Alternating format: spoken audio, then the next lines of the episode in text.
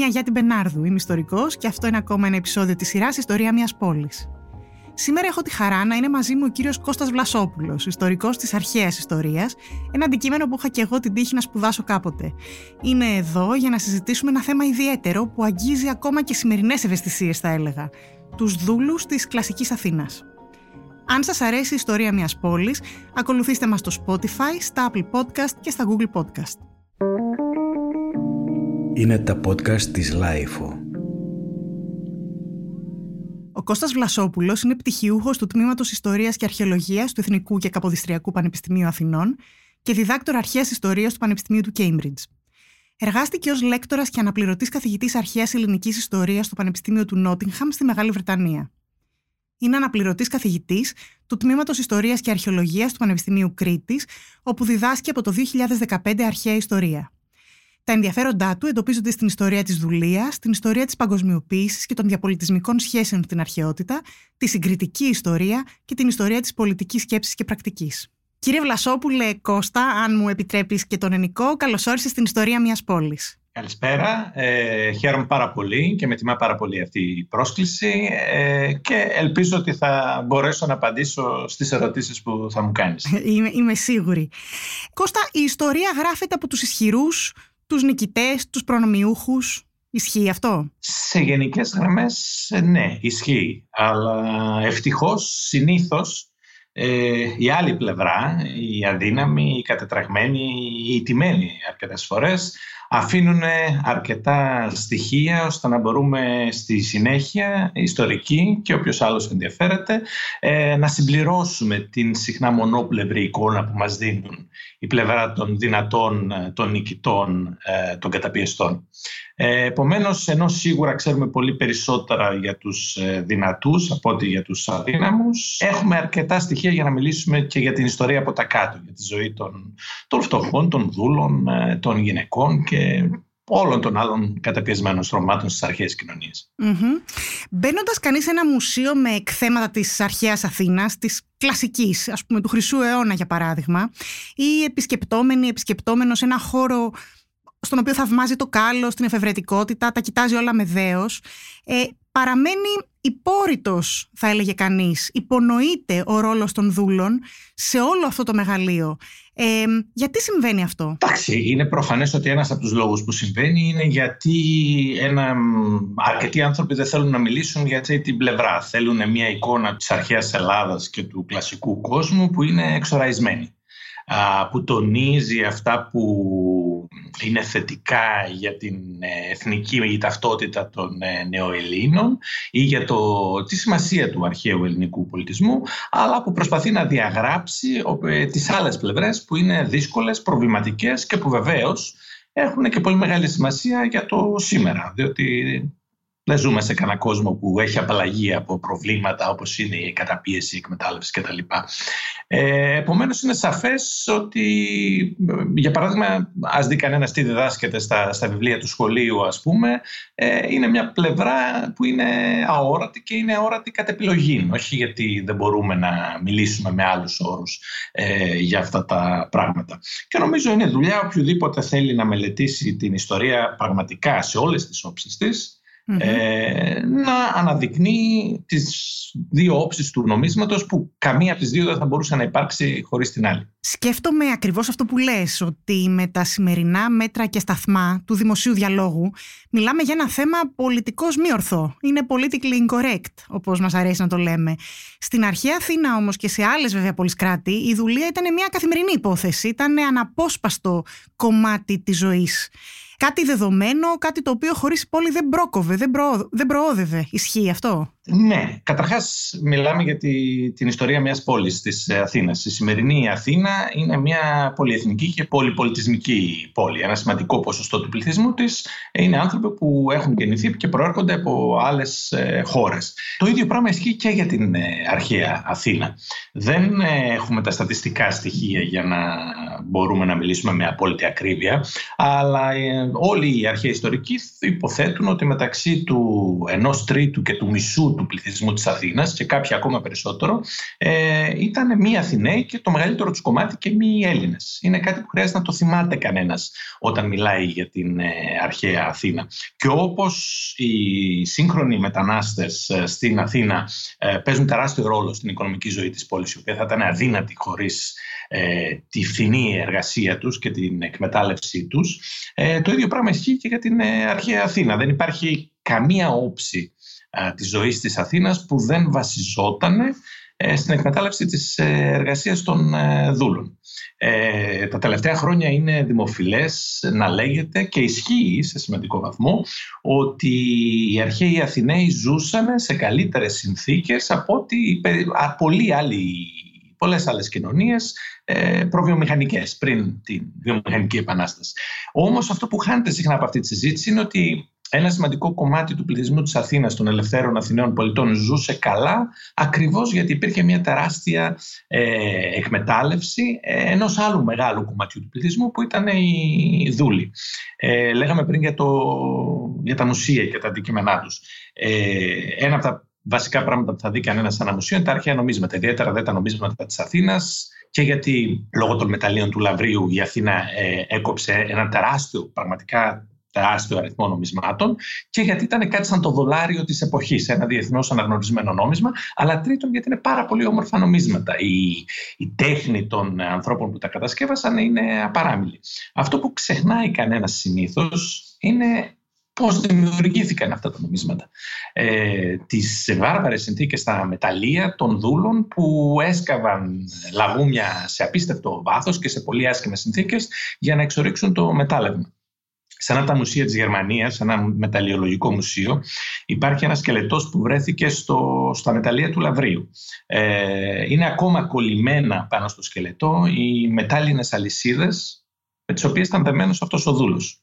Όποιος θέλει να θυμάται την εικόνα της κλασικής Αθήνας, πρέπει να κοιτάει τα νομίσματα, πρέπει να κοιτάει τον Παρθενώνα, αλλά πρέπει να φέρνει και αυτή την εικόνα στο μυαλό του, γιατί είναι πραγματικά η άλλη όψη του νομίσματος. Mm-hmm.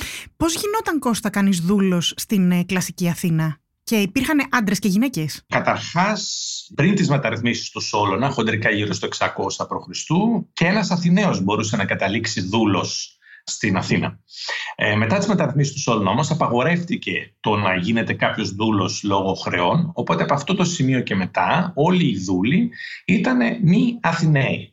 Ε, το μεγαλύτερο ποσοστό τους ήταν δούλοι πρώτης γενιάς, δούλοι δηλαδή από άλλες περιοχές, ε, Κάποιοι από ελληνικές κοινότητες, ε, αλλά οι περισσότεροι από μη ελληνικές κοινότητες, από διάφορα μέρη της Μεσογείου και της Μαύρης Θάλασσας, από τις Κηθίες στη σημερινή Ουκρανία, από τη Θράκη, η αρχαία Θράκη ήταν μια μη ελληνική περιοχή, από περιοχές της Μικράς Ασίας κτλ. κτλ.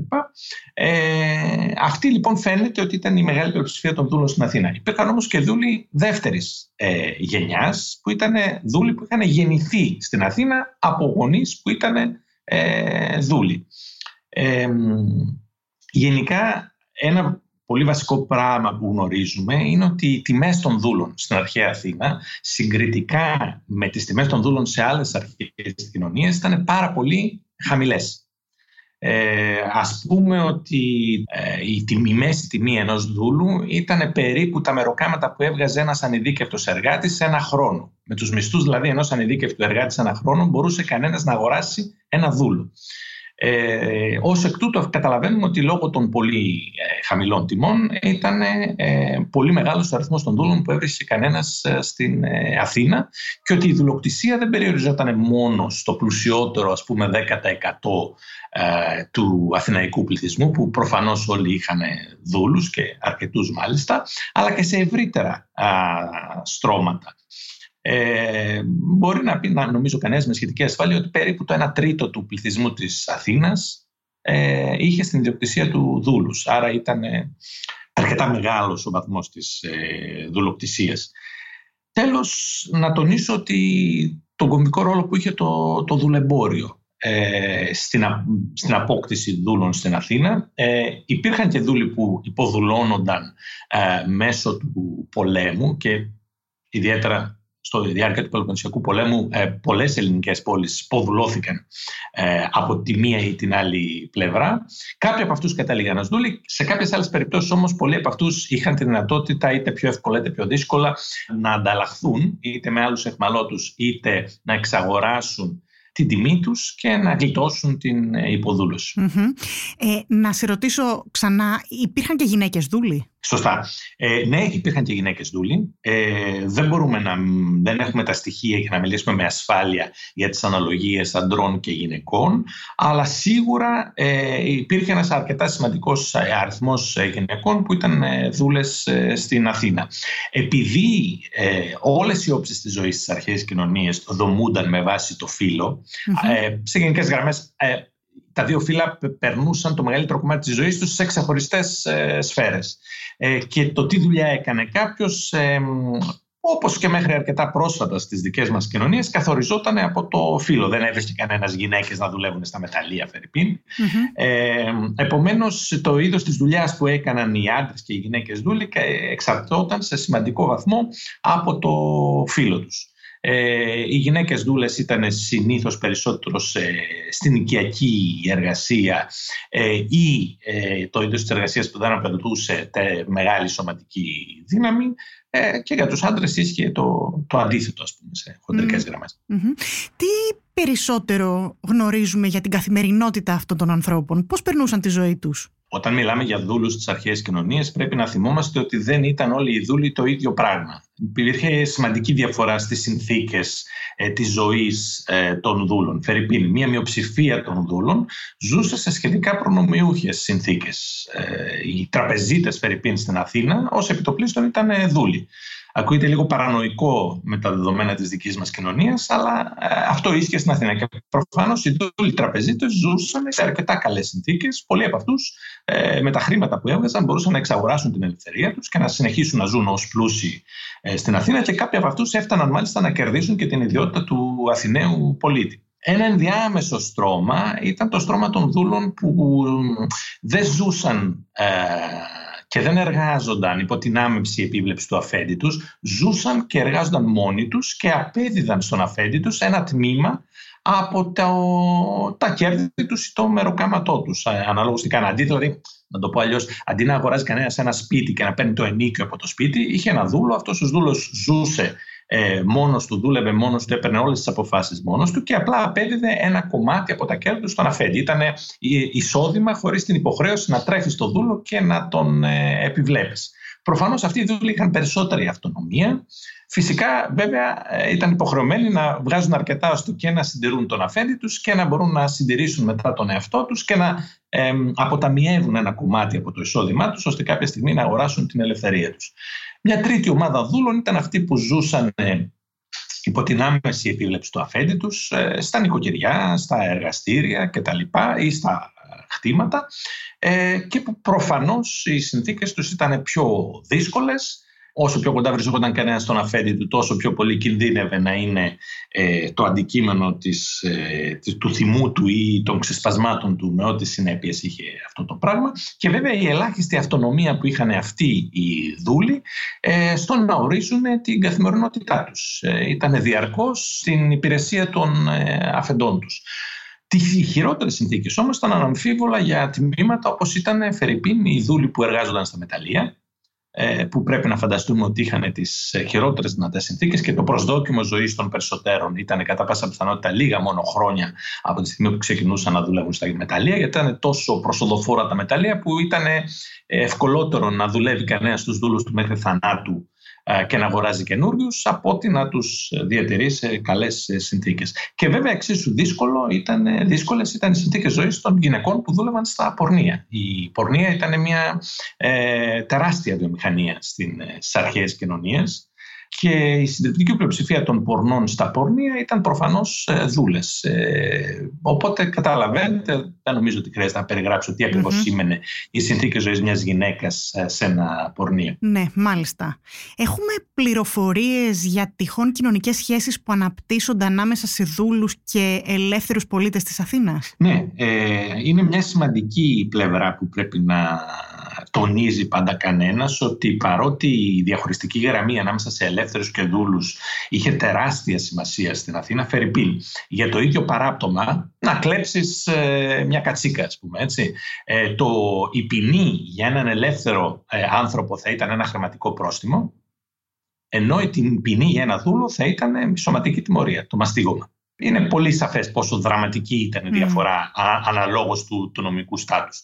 Παρότι λοιπόν αυτή η διαχωριστική γραμμή είχε τεράστια σημασία στην Αθήνα, υπήρχαν αρκετές όψεις της ζωής των ανθρώπων που η διαχωριστική γραμμή ανάμεσα σε ελευθέρους και δούλους είτε δεν είχε πρακτική σημασία είτε έμπαινε στην άκρη. Φερρυπίν, ε, με την εξαίρεση ε, της πολιτικής και της θητείας στο στρατό, όχι στο ναυτικό, όλες οι άλλες όψεις ε, της καθημερινής ζωής μπορούσε να βρει κανένας στο, στο ίδιο επάγγελμα είτε ελεύθερους είτε δούλους. Ε, Επομένως, ήταν δύσκολο συχνά να διακρίνει κανένας ποιο ακριβώς ήταν το στάτους ενός ανθρώπου παρά μόνο αν ήξερες ε, τον συγκεκριμένο άνθρωπο. Ένας από τους ε, αρχαίους συγγραφείς που δυστυχώς δεν μας έχει σωθεί το όνομά του, γι' αυτό τον λέμε συνήθως ο γέρο ολιγαρχικός ή ο ψευδοξενοφόντα, ε, παραπονιέται ότι όταν περπατάει κανένας στην Αθήνα ε, και δεν έχει τίποτα έτσι παρακατιανούς μπροστά του που δεν παραμερίζουν για να περάσει, ε, δεν είναι καλή ιδέα να τους ε, χτυπήσεις που δεν κάνουν στην άκρη γιατί δεν μπορείς να ξέρεις αν αυτός που χτυπάς που είναι εντυμένος έτσι με κουρέλια κτλ είναι Αθηναίος πολίτης ή είναι δούλος και προφανώς αν είναι Αθηναίος πολίτης θα βρεις τον πελά σου ε, πάρα πολύ ε, άσχημα. Οπότε καλό είναι να είναι κανένας συγκρατημένος, μας λέει ο, το αρχαίο αυτό κείμενο. Επειδή σε πολλές περιπτώσεις λοιπόν βρίσκει κανένας ελεύθερους και δούλους να εξασκούν το ίδιο επάγγελμα ή να ζουν ε, στις ίδιες γειτονιές, είναι αρκετά τα περιστατικά που μπορεί να δει κανένας ελεύθερους και δούλους να, να δουλεύουν μαζί, να συναστρέφονται μαζί, ε, να μοιράζονται τα ίδια πράγματα. Ένα από τα πιο όμορφα αναθήματα από την αρχαία Αθήνα ε, είναι ένα αφιέρωμα στις νύμφες από μια ομάδα από πληνείς, δηλαδή από ανθρώπους που έβγαζαν το ψωμί τους πλένοντας ρούχα. Ε, σε αυτή την ομάδα συμμετέχουν τόσο ελεύθεροι άνθρωποι, αλλά ο μεγαλύτερος αριθμός είναι δούλοι ή πρώην δούλοι. Έχουμε δηλαδή μια ομάδα με κοινό επάγγελμα που κάνει ένα θρησκευτικό αφιέρωμα, ένα ανάθημα από κοινού και που προφανώς πρέπει να φανταστούμε ότι ε, μπορεί να βρίσκονται, να τρώνε μαζί, να πίνουν μαζί, να αλληλοϊποστηρίζονται ε, κτλ. κτλ.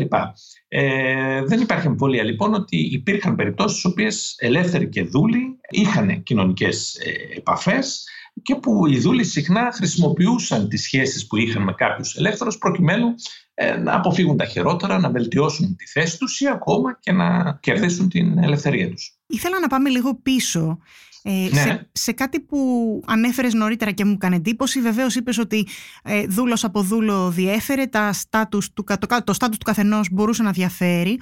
Ανέφερες λοιπόν τους δούλους των μεταλλίων, των οποίων οι συνθήκες ζωής ήταν ε, ίσως και οι χειρότερες, τις πόρνες αντίστοιχα, τις γυναίκες δούλες. Και ήθελα να σε ρωτήσω, σκεφτόμουν, πήγαινε πιο κάτω κοινωνικά στην αρχαία Αθήνα ή αυτό ήταν ο πάτος; Νομίζω ότι η σύντομη απάντηση είναι όχι.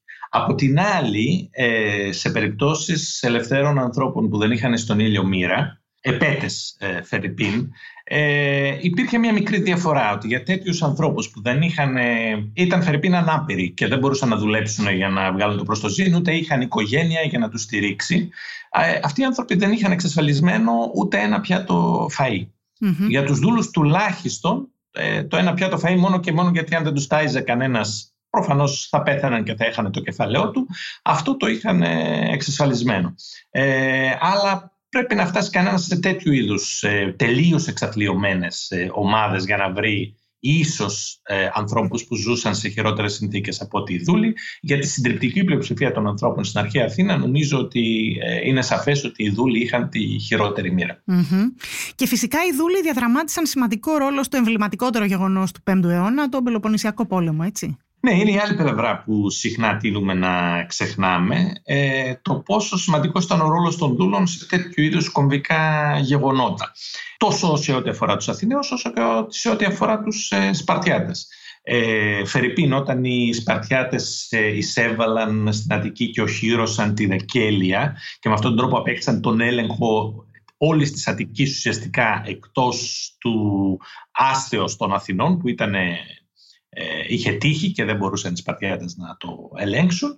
Ε, ξέρουμε ότι δεκάδες χιλιάδες δούλοι βρήκαν την ευκαιρία και το έσκασαν ε, από την Αθήνα, ε, πηγαίνοντας στους ε, Σπαρτιάτες στην Τεκέλια. Αυτό, Φιλιππίν, γονάτισε τη δυνατότητα των Αθηναίων να προσφορίζονται εισοδήματα από τα μεταλλεία. Με τεράστιες συνέπειες φυσικά για τη δυνατότητα των Αθηναίων να συνεχίσουν τον πόλεμο. Από την άλλη πλευρά, το 406, σε μια κρίσιμη φάση του πολέμου, ο Αθηναϊκός στόλος είναι αποκλεισμένος από τους Σπαρτιάτες στην Μυτιλίνη και οι Αθηναίοι χρειάζεται να εξοπλίσουν ένα νέο στόλο από την αρχή και βέβαια έχουν το τεράστιο πρόβλημα ότι πρέπει να επανδρώσουν αυτά τα πλοία με χιλιάδες κοπηλάτες. Σε αυτό το σημείο λοιπόν οι Αθηναίοι αποφασίζουν ε, να χρησιμοποιήσουν μάλλον πάντα χρησιμοποιούσαν οι Αθηναίοι δούλους κοπηλάτες, αλλά επειδή η αφοσίωσή τους στην Αθήνα σε αυτό το σημείο είναι απαραίτητη, ε, αποφασίζουν να υποσχεθούν σε όσους δούλους ε, δεχθούν να υπηρετήσουν ως κοπηλάτες, όχι μόνο να κερδίσουν την ελευθερία τους,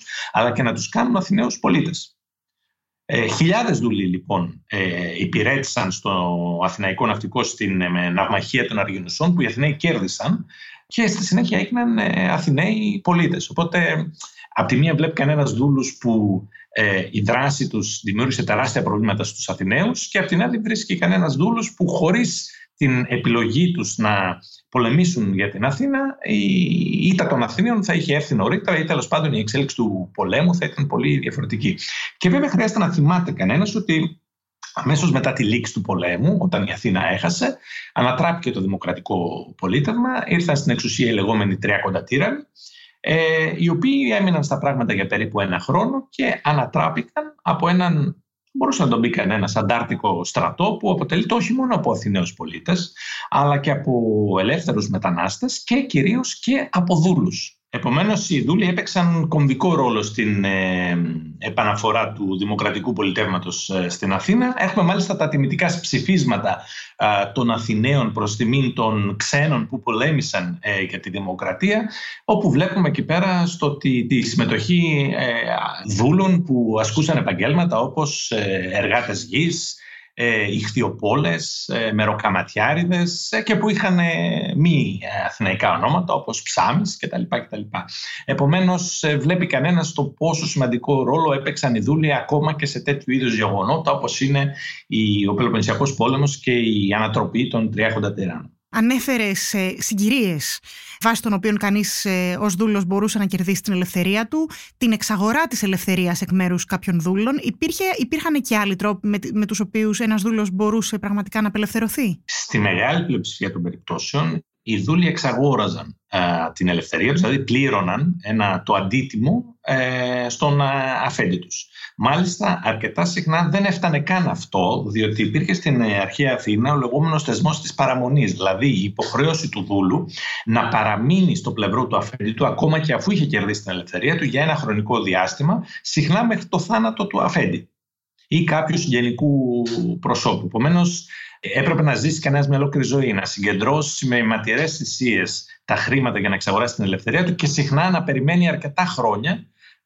μέχρι να πεθάνει ο αφέντης του και να μπορεί πραγματικά να κάνει πλέον ό,τι θέλει. Αυτό ήταν το πιο συνηθισμένο. Ε, από εκεί και πέρα έπαιζε μεγάλο ρόλο και οι συγκυρίες, ε, όπως ήταν ε, η φυγή χιλιάδων δούλων στη διάρκεια του Πελοποννησιακού πολέμου ή η απελευθέρωση ε, χιλιάδων δούλων ε, στις συνθήκες του πολέμου.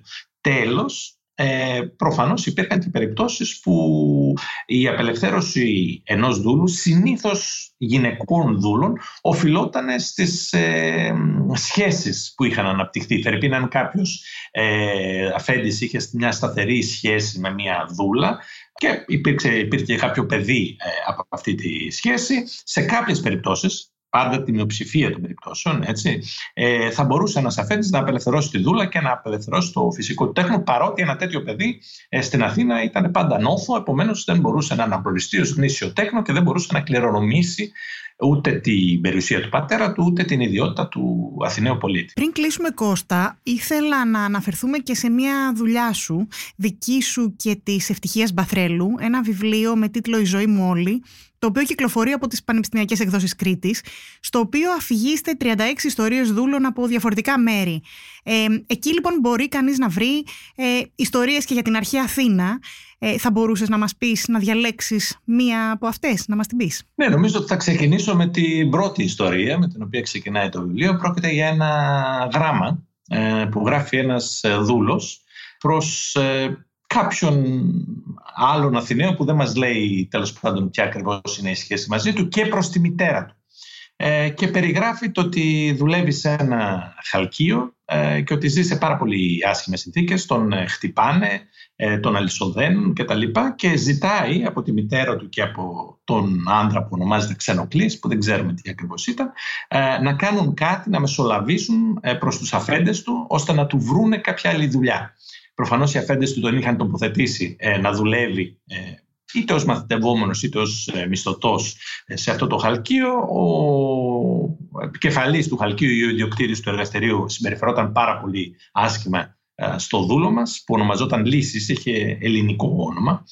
Ε, και ακριβώς είναι σημαντικό νομίζω και γιατί είναι από τις ελάχιστες περιπτώσεις που βλέπουμε ε, έχουμε ένα αρχαίο κείμενο γραμμένο από ένα δούλο και βλέπουμε, ακούμε τη φωνή ενός δούλου χωρίς διαμεσολαβήσεις και γιατί δείχνει τις δύο πλευρές του νομίσματος. Από τη μία πλευρά τι ήταν οι καθημερινές ζωές, οι καθημερινές, η καθημερινή ζωή ενός δούλου, ε, φέρει πίν το ξύλο και το αλυσόδέσιμο, ε, αλλά από την άλλη την ίδια την αυτενέργεια των δούλων. Το πώς προσπαθεί ο συγκεκριμένος δούλος να ξεφύγει από αυτή την κατάσταση, χρησιμοποιώντας το, το δίκτυο επαφών που έχει, το οικογενειακό δίκτυο ή το δίκτυο ενδεχομένως με έναν Αθηναίο πολίτη όπως μπορεί να ήταν ο ξενοκλής, ε, προκειμένου να μεσολαβήσουν και να βελτιώσουν τις ε, συνθήκες ε, ζωής του. Ε, όσο βάρβαρες και αν ήταν οι συνθήκες ζωής ενός δούλου, η συντριπτική πλειοψηφία των δούλων ποτέ δεν εγκατέλειψε την προσπάθεια σε αυτές τις συνθήκες είτε να γλιτώσει από τη δουλεία είτε να βελτιώσει όσο γινόταν τις συνθήκες δεδομένων των συνθήκων. Σε ευχαριστώ πάρα πολύ Κώστα για αυτή τη συζήτηση. Ήταν εξαιρετικά διαφωτιστική. Ε, τίνουμε συνήθως να σκεφτόμαστε την Αθήνα του Χρυσού αιώνα του Περικλή και των, ε, και των δεκαετιών γύρω από εκείνη την εποχή ως ε, την ε, περίοδο του Μεγάλου Κλέους, της Μεγάλης Δόξας. Επιστρέφουμε σε αυτή, έτσι μάθαμε και στο σχολείο και είναι καλό και πάρα πολύ χρήσιμο πολλές φορές να βλέπουμε ότι τα πράγματα δεν είναι τόσο απλά. Και πάλι σε ευχαριστώ πάρα πολύ για αυτή την κουβέντα. Εγώ ευχαριστώ πολύ, μεγάλη μου τιμή και ελπίζω και οι ακροατές μας να πάρουν ως έναυσμα ε, αυτή τη συζήτηση για να ανακαλύψουν περισσότερα πράγματα για όλες τις όψεις της ζωής της αρχαίας Αθήνας και βέβαια τον καταλητικό ρόλο των δούλων στη ζωή ε, και την ιστορία όλων των αρχαίων κοινωνιών και των αρχαίων πολιτισμών. Ευχαριστώ πολύ. Ακούσατε ακόμα ένα επεισόδιο της σειράς «Ιστορία μιας πόλης» με τον ε, Κώστα Βλασόπουλο από το Πανεπιστήμιο της Κρήτης, ο οποίος μας φώτισε μία πλευρά της κλασικής Αθήνας εν πολλής παραγνωρισμένη. Εκουσίωση ή ακουσίως. Αν σας αρέσει η ιστορία μιας πόλης, ακολουθήστε μας στο Spotify, στα Apple Podcast και στα Google Podcast. Ηχοληψία, επεξεργασία και επιμέλεια, φέδωνας χτενάς και μερόπικοκίνη ήταν μια παραγωγή της Λάιφο. Είναι τα podcast της Λάιφο.